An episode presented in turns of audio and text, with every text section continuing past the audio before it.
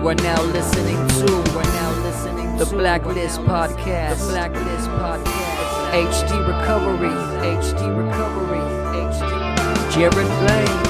Jared Blaine. Bonnie. Jared Blaine. Bonnie. 2022. Let's get it. We once were lost, but now we're found. Coming back to life from the underground. We coming up, making a difference in our thoughts and our words and our whole appearance. We once was dirty, but now we're clean. Chains been broken, and now we're free. So sit back, relax, and just take a ride as we take a journey through the other side. Welcome to another episode of the Blacklist Podcast. Uh, today we have Sonya Johnson. Um, Sonya's been making moves in the recovery community, and uh, she's definitely somebody that we look up to. And um, we definitely uh, are very grateful that you are um, ha- taking the time to speak with us today. Yes, thanks for having me on. Yes, definitely. Um, I know this has been something in the making, so we definitely appreciate it. And we see your moves and your come up. You're definitely out there making an impact, definitely. So we definitely appreciate it again. Yeah, absolutely. When we started talking, I think I had like 20,000 followers, Yep. right? yeah and, and that i was just telling that to somebody yesterday i'm like she had you know 20k and now you're at 200k on facebook you know and then Yep. you're at a little over 50 on um tiktok Yep. Yeah, I think I was about 10 when we started talking yeah there too. so you in just that short period of time you've definitely you've you've been making moves and so we see you and uh we're definitely stand with what you're doing awesome. Thank you. So uh, yeah, so why don't you start telling us a little bit about yourself, um, and you know we'll kind of give you the plat, give you the floor, and kind of go from there. Okay, awesome. So I'm Sonya. I'm a recovering addict. Uh, my clean date is 7 1 2019. I was in my addiction for 20 years, and my addiction started really young. And, you know, I believe that what started my addiction unknowingly at the time is trauma, right? Like I went through some trauma in my teenage years. I was sexually abused, physically abused. I lost a child, and then the father of that child passed away, like all in a very short period of time. So, when I found drugs, like that was the solution to my problems, right? I didn't have to feel anything. I could come out of my shell and be that person that I wanted to be, but didn't have the courage to be my true self, right? Because I don't even think I knew who my true self was. But um, you know, so when I found drugs, like it was the solution. And back then, I was a teenager, you know, so I thought we were just like young and wild and free and having fun, and it was a phase, and that's like what we do at that age, you know. But for me, like it quickly became the problem. Very young. What um, what age did did you say that the trauma started happening at for you? So I was about 11 when I when I first was sexually abused and that's where it all started at. You know, my my dad and my mom got divorced when I was young and then I was sexually abused by a man in my house. So it was like I was looking for a father figure and then the father figure came and then he sexually abused me. So it was just, you know, very hard for me, but he was also the very first person to ever give me a cigarette, ever give me a joint you know so he used that as a manipulation tactic to take advantage of me and that's where it all started Yeah, it's unfortunate that like the ones you look up to, the close that are supposed to be the closest to you, are the ones that end up, you know, hurting you or betraying you. You know, I was just sharing that yesterday on Jamie when I was talking to, to Jamie that, you know, my mom was married to a guy that introduced me to pornography and introduced me to, you know, taking shots of whiskey and and and smoking and everything like that. So it it it makes it hard nowadays to trust anybody. It really does. yeah and and that's very common right like it's usually a family member or a close neighbor or somebody that's really close to you that that initializes that abuse and also like you know like you said like the father figure in your home that's what we were taught to like drink and do drugs like that's okay and that's cool but little did we know well for me anyways i had the disease of addiction lying dormant inside of me waiting for me to pick up that first drink and that first drug which activated it you know i mean i was I knew I was an addict by the time I was lost a child and the father of your child passed away. How old were you when that happened? Because I have a similar story, so that's what that caught my yeah, attention right so now. So I was 16 and I got pregnant, and my parents made me have an abortion, and I didn't want to do it. But you know, I was 16 years old, and my parents didn't know what to do with me, and they thought that you know it would ruin my life. So I remember like they took me to the abortion clinic all the other girls were like, you know, they did this before. It was no big deal, you know, but I didn't want to do it. And they took me in the room and I got to hear the baby's heartbeat. They told me I was 10 and a half weeks and they took me in the next room and they took the baby from me. And I got pregnant at a at a party house, right? Like because of the sexual abuse happening in my home, I was hanging around a party house all the time. I didn't want to be at home. So I was always at this house where his mom would like let us drink and party all the time. Needless to say, we were also having sex. and he was my boyfriend, right? Because you become boyfriend and girlfriend with whoever's got the party drugs, because that's what got me pregnant, but we were also partying at that time, you know. And he took that within that same year that I lost the baby, he took one and a half pain pills. Turned out to be one and a half oxy 80s. Back then, there was like the oxy epidemic was like just first starting. This is like literally 20 years ago. So it was just first starting, and we didn't know a lot of information. There wasn't a whole lot of overdoses going on, you know, and he was the first person that I ever knew to overdose. I was in 2003. Wow. So I, I have a similar situation but I, I kept my baby. I actually kept my baby. That's why your story right now really called out to me. I've never heard your full story before, but um, the father of my child, I was 17, I got pregnant, and um, the father of my child, we were in gangs, passed away due to that. So that really hit me right now when you were talking about it. Yeah.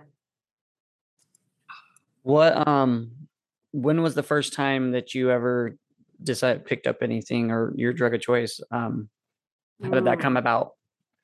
I remember it clear as day. I can literally tell you where I was, who I was with, what I was doing, what the room looked like, what it smelled like, what time of night it was. I remember clearly everything about it because I tried alcohol, right? And I tried marijuana and you know, we were just partying and stuff, but when I tried cocaine, I will never forget it. The moment I did my first line, something awakened inside of me and I mm-hmm. immediately fell in love.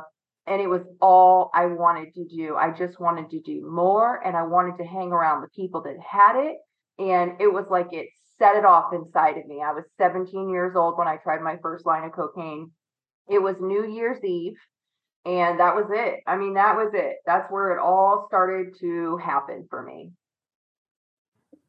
See, I, I never, I never messed with any stimulants or uppers, and so I couldn't even begin to you know, uh, pretend to just, you know, know what it feels like. Um, I just didn't, I didn't like the fact of my heart racing or, you know, anything like that. So I, I just kind of, I always stayed with downers, never, never got up.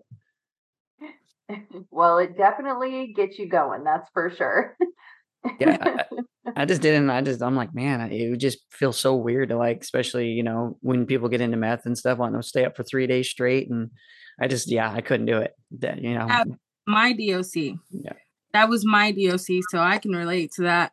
But see, I have ADHD, so it would get me going, but it would get me focused. You know, it would mm. calm down. When people were like getting on my nerves, I would smoke just to calm down. Like I could smoke to go to sleep, but I could also stay up for days on end.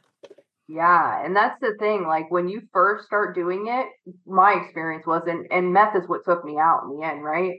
but it it doesn't really like make your heart race and make you like super crazy paranoid like that comes later you know in the beginning when you first do it it's like you just feel so good and yeah. you can just uh, socialize with everybody and you know get all the house cleaning done and do all the things like that you want to do and then later once you've gotten into it a little bit, then comes the paranoia, the peeking out the windows, the searching on the floor, you know, like heart racing, thinking that you're going to die because you hear the train coming, you know. I mean, all of that stuff comes later. yeah, yeah. I can identify with the with the looking on the floor. Oh, I think I dropped some. You're you turn off the lights and you you pick up a flashlight and you're on the floor looking. yes. You do the flashlight at the angle, right? So it shines bright to you. Right, 'cause it'll shine through the rock and you'll see it. Yeah. Yeah, definitely. Is So- that but so you were saying that like you're able to do the house cleaning? I can definitely relate to that. I got three kids, and is that is that a trigger to you now? Like sometimes, because sometimes we all have bad days, and that's okay. When you're high, you don't have those bad days ever. You know, is that any like does that trigger you sometimes or ever? Did it ever? Just like having a bad day, like, oh my god, if I was on this, I feel like this right now. Yeah, I mean, especially in the beginning of my recovery, right? Because when you're used to living at like full steam all the time, and then you stop using drugs and alcohol, you slow down so much and you've burnt up so much of that dopamine or serotonin or whatever that is that you have a lack of it when you find recovery. So you're, you know, you're lazy, you gain weight, like you don't feel good like you used to. Like all of those things happen, and it can be such a big trigger in the beginning. And for me, like I went through my first year of recovery, you know, napping all the time and you know like just trying to get by and do recovery because that's what they told me to do and i eventually like got in this like health and wellness lifestyle thing you know i work out i eat really well i drink water and come to find out this is the addict in me right? I realize that if i eat good i exercise and i drink water i have energy and i feel good. So it's like I've found a way to turn that negative into a positive and still feel good, but in a good way, you know? So when you first started using cocaine, um, how did it how did it go? For, was it something where you can just do it every now and then? Um, was it manageable in the beginning? Like like where did you go after that? Yeah, I feel like every addict in the beginning of their journey like has a period of manageability where it's recreational and it's social, right? So on the weekends we would do cocaine and of course I would do it if I could do it during the week, but you know, for the most part like we would all get together and do cocaine on the weekends and then we would start all doing it during the weekend. I don't know if it was like my friend group. I'm sure it was but we all sort of became addicts at the same time. We were the same age. We started experimenting together. So we all fell into addiction kind of in the same rate. So, you know, it didn't really present itself, even though I knew that I was addicted. My family put me in detox when I was 18 years old. Um, it didn't really present itself as unmanageability for a little while, you know. And what happened is I did cocaine for years, right? And I loved to snort it or whatever. And then it turned into crack. Mhm. that got bad quickly. Yeah. Yeah. Um, what, how how long after starting, you know, to use cocaine was it before you transitioned to crack? I would say I, I would say probably about four years. I just did cocaine, drinking, smoking weed, ecstasy, like you know. And then I got with a guy after the one guy passed away, and he had been smoking crack, but I didn't know he was smoking crack because he wasn't really like heavy on it at the time. He had just started as well. And one night I was at his house with his sister, and they we couldn't get any cocaine, so they got crack. And I remember very well the first time that I did a hit of crack, I remember saying to myself, wow, that was intense. Like it was super intense. And it immediately throws you for a loop. Like, you know, the par- the paranoia and all that stuff, that happens immediately with crack, you know? But I remember like I didn't like it, you know, like I prefer doing cocaine over crack, but I still did it anyways. For years I did it. You know, I think I did crack until I was in my maybe 28 or 29 years old. And That the, was- and I'm sorry, go go ahead, Bonnie. No, I was just saying that was quite a long time. Yes. The guy that you were with, so he was he was also using crack as well. Mm-hmm. Okay, so you Yeah. didn't you didn't have to try to hide it or anything. No, and everybody knew, you know, I mean, I never was like, I, I guess I did try to hide it, but at the same time, I was pretty forthcoming about where I was at in my life. Um, but yeah, we did it together. And the thing about crack, and, and I think crack is probably, in my opinion, it's maybe not the worst drug, but it is the most mentally obsessive drug, right? When you're doing crack, when you run out, you cannot think about anything else other than getting more crack. You know, I mean, with meth, and as you probably know this, Bonnie, like if you run out of meth, you're still going to be high for three days. You know what I mean? Like if you run out of crack, you have to get more and you got to get it now. And it doesn't matter what you have to do to do it. So I think that's really where my means and ways of getting more started to progress, right? Because first it was like stealing, and now it's like sleeping with people and, you know, selling drugs and like trying selling people's appliances or going to my mom's house and stealing her money out of her purse. Like all that stuff happened in the crack era, you know, for me. Yeah. Yeah, you know, and again, you know, I don't know on the meth side, but I do know with like on you know the fentanyl and the opiates and everything. You know, once you're once you're you come down, you come down. So you got to re up as quick as possible, or you're going to be sick. You know, yeah, that, that was always my deal. Was I wake up every morning, and I might have enough to for that morning, and this, my mission for the rest of the day is to figure out how the heck I'm supposed to go get high again. You know, yeah, no matter what I had to do because I knew I was going to be sick at that point. I knew it was going to what it was going to entail. Mm-hmm. And it's for us being addicts, it's crazy because you sit there and you think just to be sick. Like we get to a point now, you know that where you don't really get high anymore. You just do it because that you have to be. You don't want to be sick, and like mm-hmm. you have to mm-hmm. be able to get through. And to know, like as an addict, that drop, that gut feeling when you know that you're out and you don't know if you're going to be able to re up how it's just that anxiety that comes with it and everything. It's like the end of the world, you know? Yeah. I personally feel like for a woman, it's, I don't know, this is my personal experience, but I think for a woman, it's like a little bit different, or for me, mm-hmm. let's just say for me, right? Because when I, and I, I think that fentanyl and like the opiates is probably the most responsible drug that I've ever done. Because when you run out, you know you're going to be sick mm-hmm. and you don't want to be sick. So you're willing to pre plan, right? How you're mm-hmm. going to get your money so that you can sustain your addiction. So when you're in crack, you spend all the money no matter what, and then you figure it out when you're done. Right. When you're in opiate addiction, you plan it out. And for a woman, this was my experience, you can continue your addiction if you're willing to pay the price. You know what I'm saying? So, yeah. you know, there wasn't many times. I mean, of course, I got sick a lot because you can't be an addiction and not get dope sick. You're going to get dope sick. Yeah. But I feel like for a woman, maybe it's easier to fall further down the rabbit hole because you have more means of making money. Yeah, mm. definitely. I, I could see that. Definitely, you know, you you have more options than men do. Definitely to. So I I completely understand. So down down in you know to 28, 29. Did you did you have kids by at this point? Yes. So how how how was that?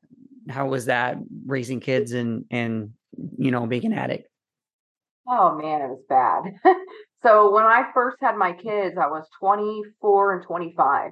And I got on the methadone program because I was trying, I was already like doing pain pills back when my first boyfriend passed away you know so i was trying to manage at least my opiate addiction and I wasn't really doing the stimulants when they were first born. I was just doing opiates, but I eventually got back into the stimulants, you know. So the, for the first couple of years of their life, like I was at home, I was being a mom, but I had all this unresolved trauma inside of me that I never dealt with. So, you know, I was still looking for a means of escape, which is eventually what led me to going back to the stimulants. So around that same time, actually the reason that I quit smoking crack is because I came here to Florida, right? Because I moved away for a little while with my kids to start a family. I came back here to Florida, I brought my kids home. I was smoking crack, got caught. You know, my kids were at school. My neighbor caught me smoking crack through the sliding glass door at my apartment, called Department of Children and Families on me. So that's what that was like, you know, my first case plan here in Florida.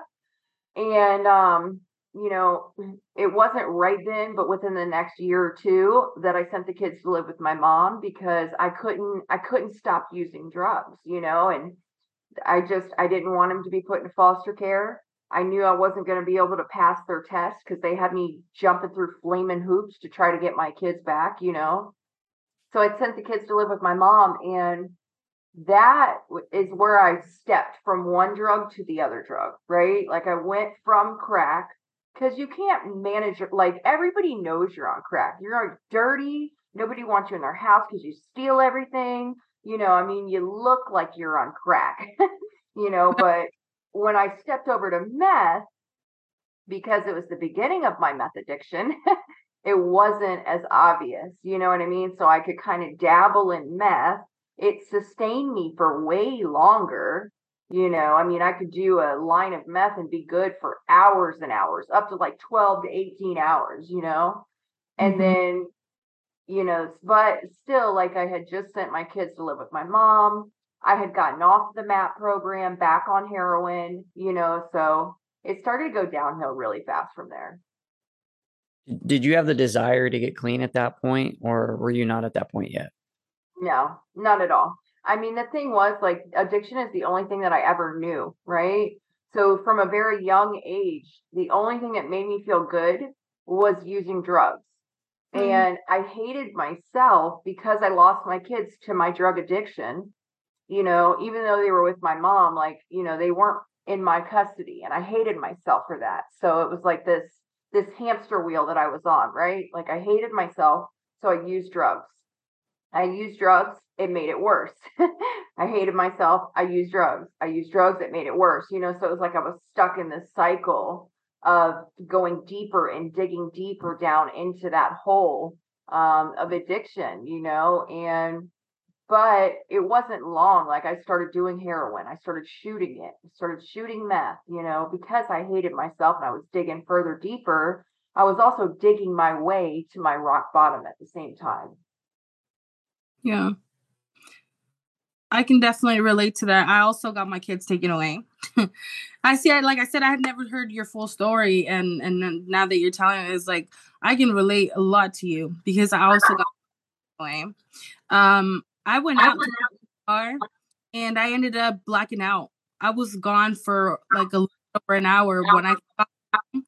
I guess the people where I lived, my roommates, they called the cops because my in the room and they were crying because I wouldn't come back. I literally came back like an hour, 30 minutes later. The cops were at my house, CPS was at my house, and that that one hell. Yes. Having CPS at your house is like the worst thing ever. Ever. I mean, it fe- it feels so demeaning and you just the shame and guilt that comes behind that is just incredible. Not to mention the case plan that they the allegations that they write up on you, right? Did they give you a paper of allegations where they told you how horrible you were and all these things that you could have possibly did? I Oh, mean, yeah. yeah. That that breaks you. Like till this day, I cannot look at that. I still have those that paperwork. And I remember being in jail. I I never brought myself to be able to read the whole thing because I would just completely break down. I couldn't. I actually ended up getting criminally charged. Wow. So that's that's hard. That's really Wow. hard. And like, oh, I, I can remember that day I actually got charged for um I tackled one of the officers because I'm wa- I'm trying to walk in the house to get to my see what's going on. Because like I said I just came out of it. I completely blacked out in the car because I was so lit. And um the cop's like no you can't go to your children. Like what do you mean I can't go to my children? So I grabbed the cop and I tackled him to the wall. And then next thing you know I got like four cops on top of me. Wow. It's like a mother's instinct, right? Like we have this, or I'm sure fathers too, like we have this instinct inside of us to want to take care of our kids and be a parent and make sure they're safe. And they rip that away from you and tell you that you can't be around your kids because you're unfit and you're not safe and you're a bad person. And all the police, all the child welfare agents, like everybody is up against you and your family too, right? Because you have this case on you. Now your family thinks you're a piece of shit too. So it's Yeah. like everybody, it just all compounds on you at once. And it's just the worst feeling ever, you know? I remember walking up into that first court. I was tied. I was handcuffed from my wrist to my to my waist, my feet. I was shackled, and my kids looked at me scared, like literally so scared to see me walk in like that. And it, that was the worst feeling ever. Like your own kids being scared of you. You know? That's so traumatizing. Yeah, definitely. That that's that's really hard when women go through that. I think that's really really hard. It's really hard to get over just the fact that you know you put your kids through that kind of pain. Yeah. I co- I totally agree with that. It is. It's hard and it's it takes a lot of work, you know, and and really you kind of just have to suck it up for a while. You know, I mean, you got to suck it up and push through it, and it does get better. but it takes some time, like a good amount of time. Oh yeah, I would definitely say years. Like at the beginning, it was so hard for me to just even like take their love once they were ready because I felt like I didn't deserve it. I felt like I harmed them, like I did them dirty, that I, I couldn't even accept their love, although they were more than willing to love me. But it was so hard to accept it because I felt the shame and I felt the guilt and I felt like I didn't deserve their pure love, you know? Yes, that's so interesting because my kids were the opposite, right? Like they didn't want to love me. I was like open arms wanting them to accept me back into their life, but they weren't ready. You know what I mean? So I had to like wait it out and they were they came home and I still had to walk it out for a while mm. before mm. they were willing to accept me back into their life. Yeah. Yeah, that's that's hard. So what um at what point what is whether it's a certain situation or whether when when did you finally start to say like there's got I, something's got to give like you know what happened? So it was kind of like a series of unfortunate events right? So first my husband you know i got married to my children's father back in 2009 and he kind of went through this roller coaster of addiction with me even though i was doing all these like crazy ratchet things right? Like we were both in addiction and he was kind of ratchet too so, anyways, um, in 2017, he got endocarditis from using and almost died. And, you know, of all of my life, like I said back in the beginning, right? Like my father kind of left the picture, which I just want to say I have a relationship with my dad today. But when I was younger, like I searched and searched for that father figure. And I had abandonment issues because I thought that every man in my life was going to leave. My husband was the only person that never left. You know what I'm saying? Like no matter how ratchet I was or how much we fought or how how horrible I was because I felt like I was a horrible person. I deserved to be left. He never left my side, you know? So in 2017, he got endocarditis and almost died. And they wouldn't let me go in the hospital because I was an addict covered in track marks. I mean, looked like a damn hoe with no clothes on. You know, they didn't want me up at the hospital, and I don't blame them. But um, so, anyways, he was in the hospital for about six months and he finally got out. And then he got arrested days later. And that started his journey to recovery. I mean, it didn't happen right away, but he went to jail, the rehab, jail, the rehab, you know, over and over again. But he was over there, right? So now I'm alone in my addiction. And I went from like bad to like really, really bad. Like it just didn't matter what I had to do, who I had to screw, who I had to step on, who I had to rob. Like it just didn't like all all bars. Like there was nothing I wasn't willing to do. And what it led me to was living with a drug dealer in a shed, um, behind a trap house with no running water, no food, no shower, no like nothing. It was like a bed in a shed in somebody's dirty ass backyard of a trap house, right? And, you know, I wound up going out one night and I got four felonies. I got charged with four felonies on my birthday, July 19, 2018. That's what started it for me. So when I went to jail, I got out on supervised release. And this is where, you know, um, so the terms of my release were like, just don't use. Just don't mm-hmm. use, call and report. If we call your color or whatever, you got to come drop. I made it like two months before I was violated and back in jail. I sat in jail for a little while then I got out on probation. Same deal. Terms of my probation. Just don't use, report once a month. So this is where I had the desire to stay clean, but I didn't have the ability to do it, right? Because I went right back to the drug dealer boyfriend. I went right back to the people that I was hanging out with and I was shooting dope before you know it. I mean, within hours. So yeah. I, was at, I was at probation one day and I got caught trying to falsify a drug test, right? Well, on my paperwork, I had put my mom's address, which is where my kids were. And I got caught trying to falsify. I admitted to him that I had been using meth because he kind of told me if I did that he wouldn't take me to jail. But guess what? He lied. so I went to jail and he called Department of Children and Families on me. So this mm. time I went back to jail. I sat in jail a little bit longer, got reinstated on my probation, had a case plan put on me, and I was out for like 30 days before I violated again. So by this point in time is July 1st, 2019. That is my clean date, the date of my last arrest. Um, you know, I was sitting in jail I had custody of my, like the day after I got there, Department of Children and Families showed up, gave me a drug test. I dropped dirty for four different things, got a new one of those case plans put on me with all the allegations. I had two violations of probation on four felonies, so I had a good amount of points where I was looking at going to prison. I didn't have what I had uh, the whole rest of my life, which was the drugs to numb the pain, right? I didn't have that. I was coming off of a horrible detox and I just hated myself because I used before to numb the pain of hating myself, but I couldn't do that anymore. So I hated myself, and the whole world fell down on me at once. And it was just like, I'm fucking sick and tired of living like this. I am fucking sick and tired of being this person. And I don't know at that point in time if I believed there was another way of life but I knew I was sick and tired of living that way of life. Yeah. Uh, how much um how much prison time were that you dark looking hole at? and like towards the end of it, like you're not even high, you're not even getting high for fun. Like it's no longer fun. You're just doing it literally to numb because that's what I was doing it for. Because I've I've felt so horrible that I didn't have my kids, you know, not having them, that's the worst thing you can do to me. That's the one thing that breaks me. But then having them, I was obviously, you know, damaging them by always being in my addiction. Obviously, they didn't know, they didn't see it, but I wasn't a present parent.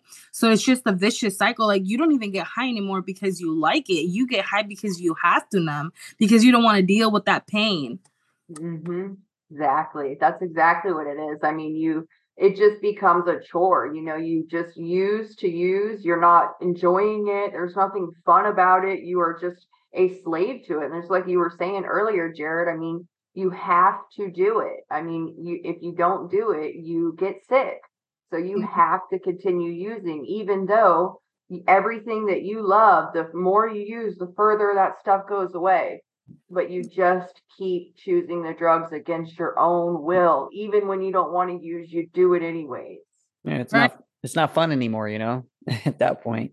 and it's Right. not an option. I, I I hear a lot of people saying like drug addicts or users or alcoholics or whatever. It's a it's an option. It really it just gets to a point where it's not.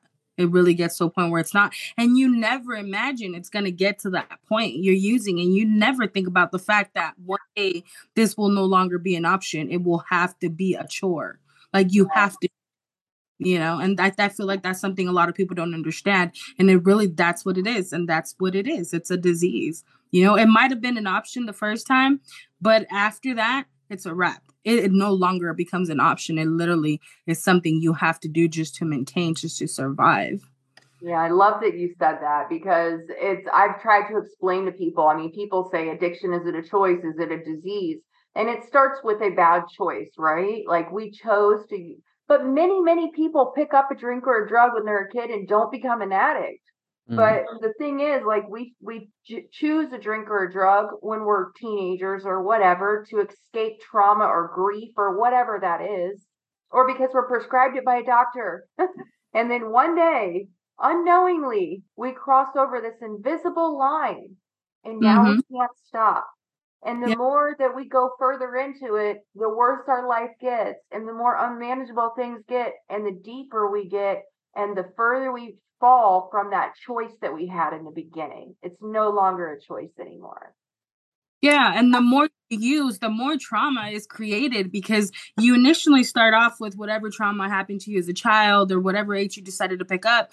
But as your addiction progresses, I mean, you put yourself yourself in situations that you're like, holy crap, you know what I mean? But it's shit that you have to go through, and it create it only creates more trauma that now you have to get over. For some people, it creates more abuse. They stay in abusive relationships, or they're the abuser. You know what I mean? And either way, it still creates trauma that now you have to do even more. So you use even more. And that's Mhm. the part that I feel people don't understand because I get a lot, well, why don't you just quit? Why don't you just stop?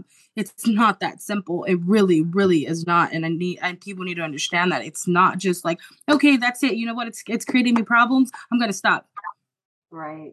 yeah. And You you keep misery. you because you wanna numb away from those problems. You want to be able to solve those problems without the feeling of it and that's not going to happen because Yeah. the feeling is what's going to make you to it's going to it's what's going to lead you to make a right choice but you're numbing that feeling so you're thinking you're making the right choice but you're only going down further down that hole mm-hmm. Exactly. Yeah, I remember when I first started, when I was in recovery and I first started working on myself, and somebody asked me, Are you afraid? I don't know if I'm going to word this correctly, but are you afraid that when you stop using mm-hmm. drugs, your life is going to be so miserable that you have to continue using drugs? You know what I mean? And that's what I used to think, right? Because when I didn't have drugs, I was so miserable. Like I just couldn't imagine living life without doing drugs. I knew no other way. And I didn't understand, like, how the hell do people get up in the morning and go to work? Like, how do they pay their bills? How do they like cook dinner? Like, all those things seem so foreign to me. And I couldn't imagine being content or happy doing those things because I was so miserable when I didn't have substances. It's like, you know, there's no choice in the matter. You just have to continue to do it. Right.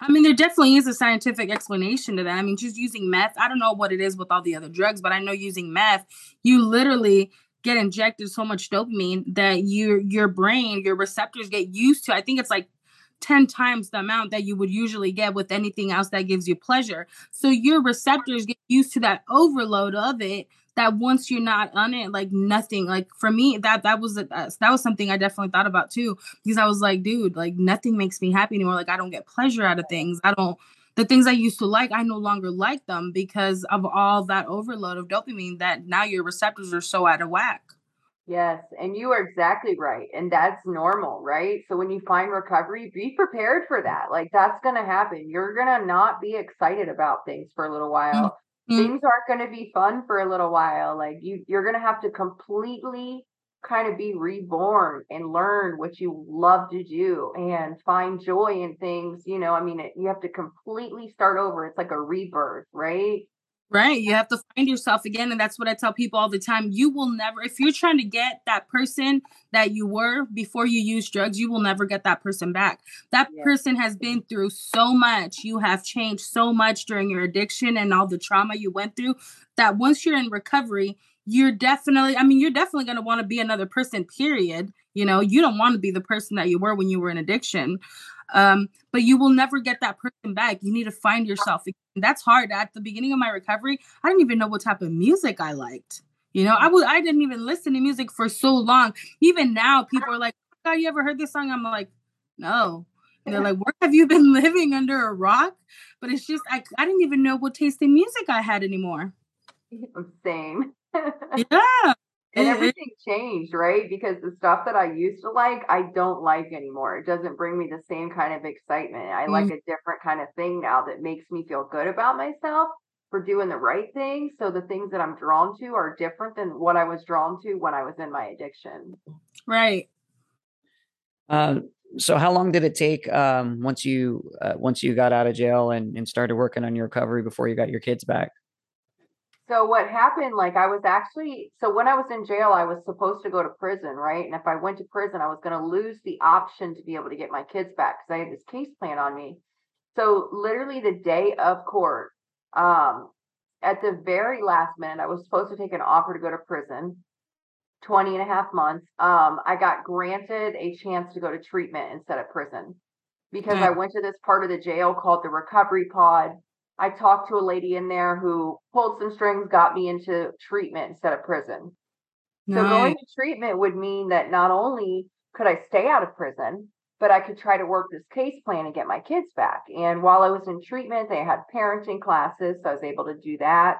I got the substance abuse part done, and then I had to get stable employment and stable housing. So what was suggested to me was to go to sober living which is what I did. And, you know, during that time while I was in treatment, my husband moved into a sober living house. So he was over here working on his recovery. And then I went to sober living and worked on my recovery. And we kind of just started working on ourselves for a while and saving money and working mm. on being productive people of society and all those things, you know. And so I got clean. My clean date is July 1st, 2019. And I brought my kids home in April 8th, 2020. So almost a year later, I was almost a year clean when I brought my kids home. We got an apartment. We saved up enough money to get an apartment. We moved in together on Valentine's Day. Aww. And then two months after that, we brought our kids home. So we had officially completed the case plan and were reunified and brought our kids home. But there's like a whole nother wave of stuff that goes behind that, right? Because like we were talking about earlier, when I brought my kids home, they weren't like thrilled with me. You know what I mean? They had been living with my mom for six years. So they Mhm. didn't trust me. And it was it Right. was a process. It was definitely a process. Right. And I actually want to point out how lucky you were that Mhm. somebody would pull strings for you and get you um get you into recovery instead of going to prison because I feel like somebody has to say this.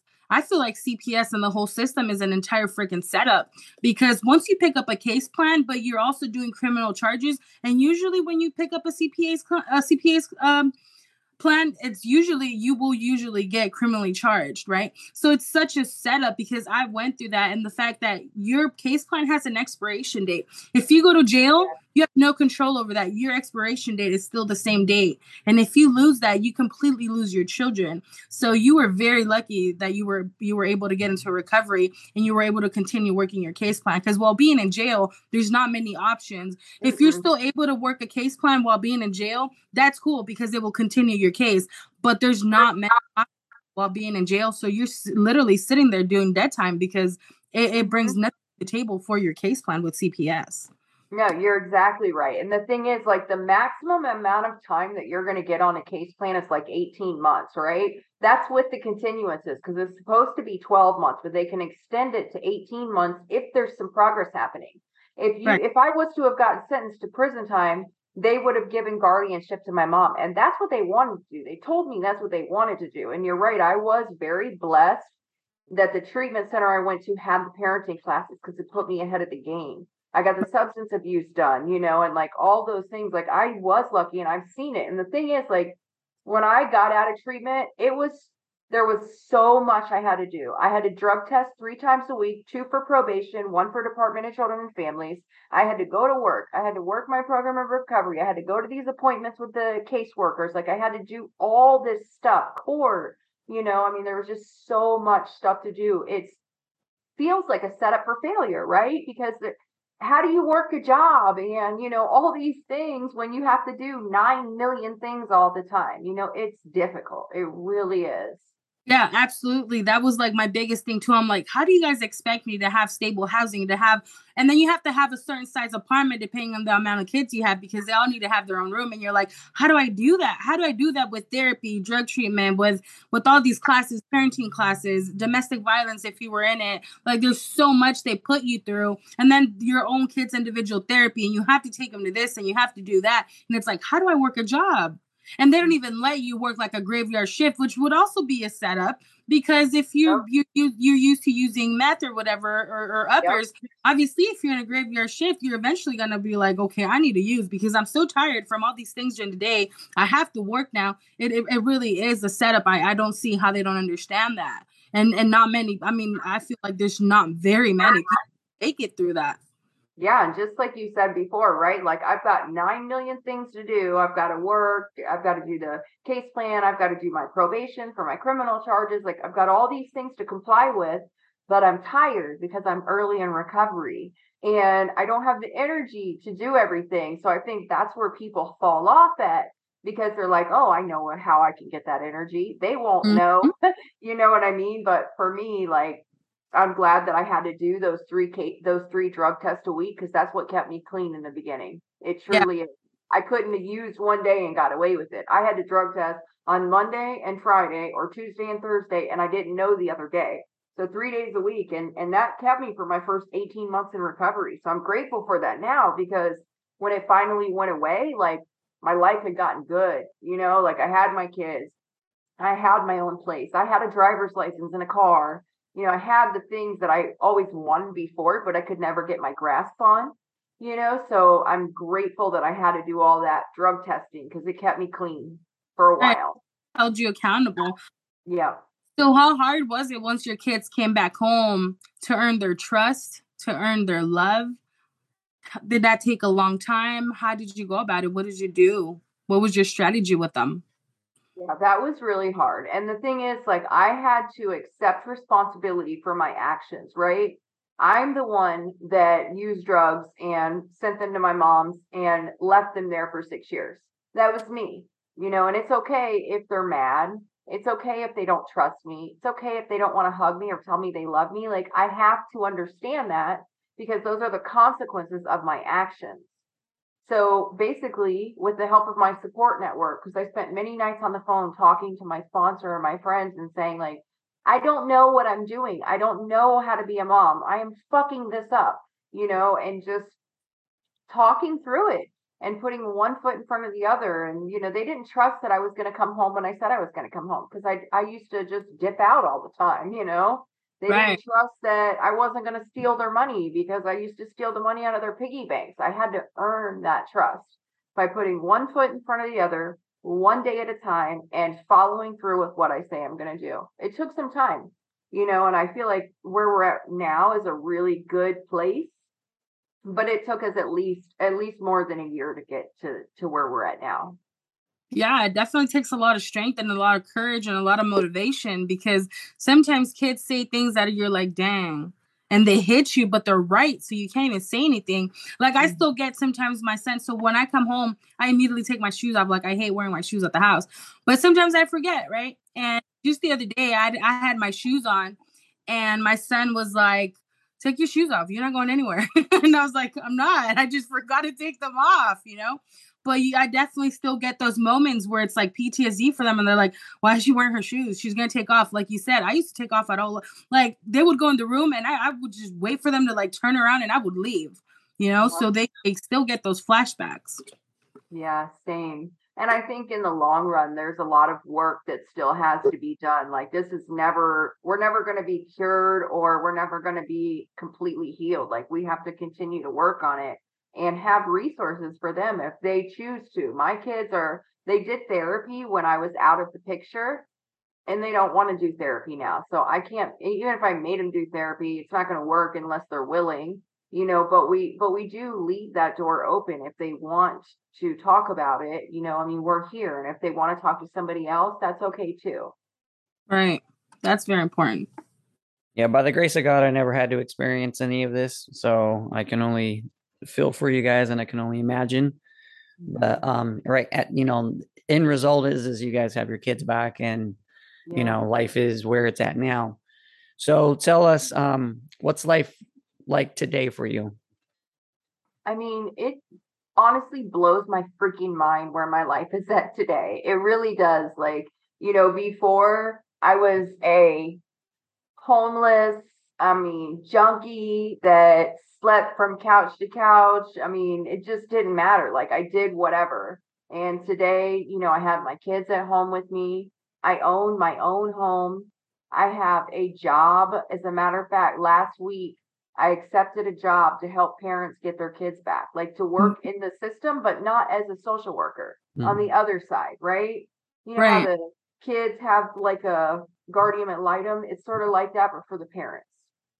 So like everything that I've been through, it's it's a new thing going. I can't name, I don't want to name it, but Right. it's new. Mhm. But um I'm so excited, right? Like everything that I've been through, I get to use to to help other people. Like that's the most amazing thing in the world. And you know, I just started sharing my story kind of by a fluke last year and it just absolutely blows my mind how much it has blown up, you know, and what a need there is for it. There's so many people that have been through this that just don't talk about it. You know, or so many people that are in it right now, you know, Right. so and my husband is doing great.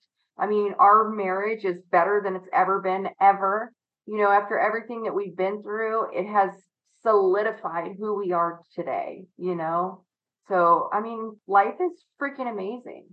You know and this is why we do what we do just like you said because there's too many people right now that are going through you know the early stages of recovery and um they just feel like it's a it's going to be a failure you know and we want people to know that you know i've been through it bonnie's been through it you've been through it like we can come up from where we were like just because we were an addict and we went through and we you know we either went to jail or lost kids or anything all that can change god can change that around a hundred percent and you know i'm you know i'm religious but not so religious at the end of the day but the way i look at it is uh you can't tell me that god isn't real if you look at all of our lives and where we've come like you cannot tell me that God doesn't exist because we've been pulled out of hell. So this is why we do what we do, and you know to sh- share your stories and to just give other people hope and inspiration. You know, and we need to work together as a community. Um, I was explaining to Jamie the other day, like you know, too many people out here and what we're doing are, is so much competition. You know, who can have more followers, who can do this, and who, and it's like, why don't we just you know, we can do this together as a community, you know, and be able to reach more and just work together. And so we definitely appreciate you sharing your story because people need to hear it. Mhm. Yeah. Yeah, absolutely. Unity, right? Like if Yeah. we come in unity together, we can get so much further. Yeah, advocacy. You know, there's so many people who either don't have the courage because they feel like they're really down and under or they're just shy to, to speak. But somebody mm-hmm. needs to talk about all these things because we will definitely reach people who aren't, who aren't doing it themselves and maybe give them the courage to do so. You know, definitely going through not just addiction, CPS. And that's why it's so important to share our stories because we will definitely touch people either in one way or the other and it doesn't always have to be addiction just their stories are very similar you know and and advocating for everything we need advocating for there's so many things that are not talked about because addiction doesn't only come with addiction it's not only drugs it's not only and most definitely comes with a ton of other things that you acquired through your whole addiction you know? And and it's amazing that you share your story and i really appreciate what you do with the advocating for parents through cps because i i, I exactly know what you do and that's absolutely amazing. You know Yeah. people definitely need to feel like there's somebody on their side because you don't feel like that. You're alone. Everybody looks at you like you said like you you ain't shit and definitely all we need sometimes is just someone that one person. It doesn't even matter if it's family or not. It can be a stranger and sometimes a stranger will provide more support than your own family. So we all need that one person to just know that they believe in us that we will get through this and we do. So i really appreciate what you do Sonya. Thank you. Thank you Absolutely. Thank you. I love what you said, right? Just finding that one person that believes in me because we believe in the next person, right? Because I've been there. Like I was broke and busted, you know. Yeah. what I mean? And if I can come up from that, like anybody can do it. Anybody.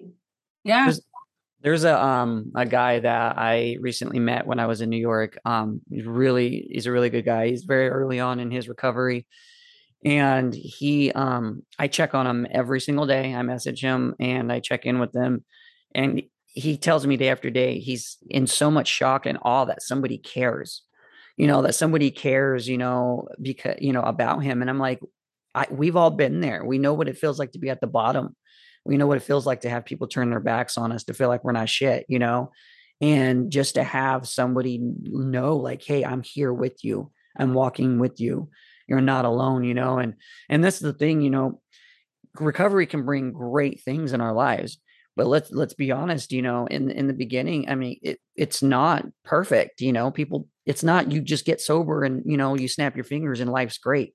Hmm, there's crap you're going to have to work through you know there's probably legal things you got to work out through you know and it's just the, that's the way it is but that's part of making amends and part of you know righting your wrongs and everything and it's just people have to know that um, it may look you know rainy and dark now but just keep pushing through and the sun will start shining Right. That's real.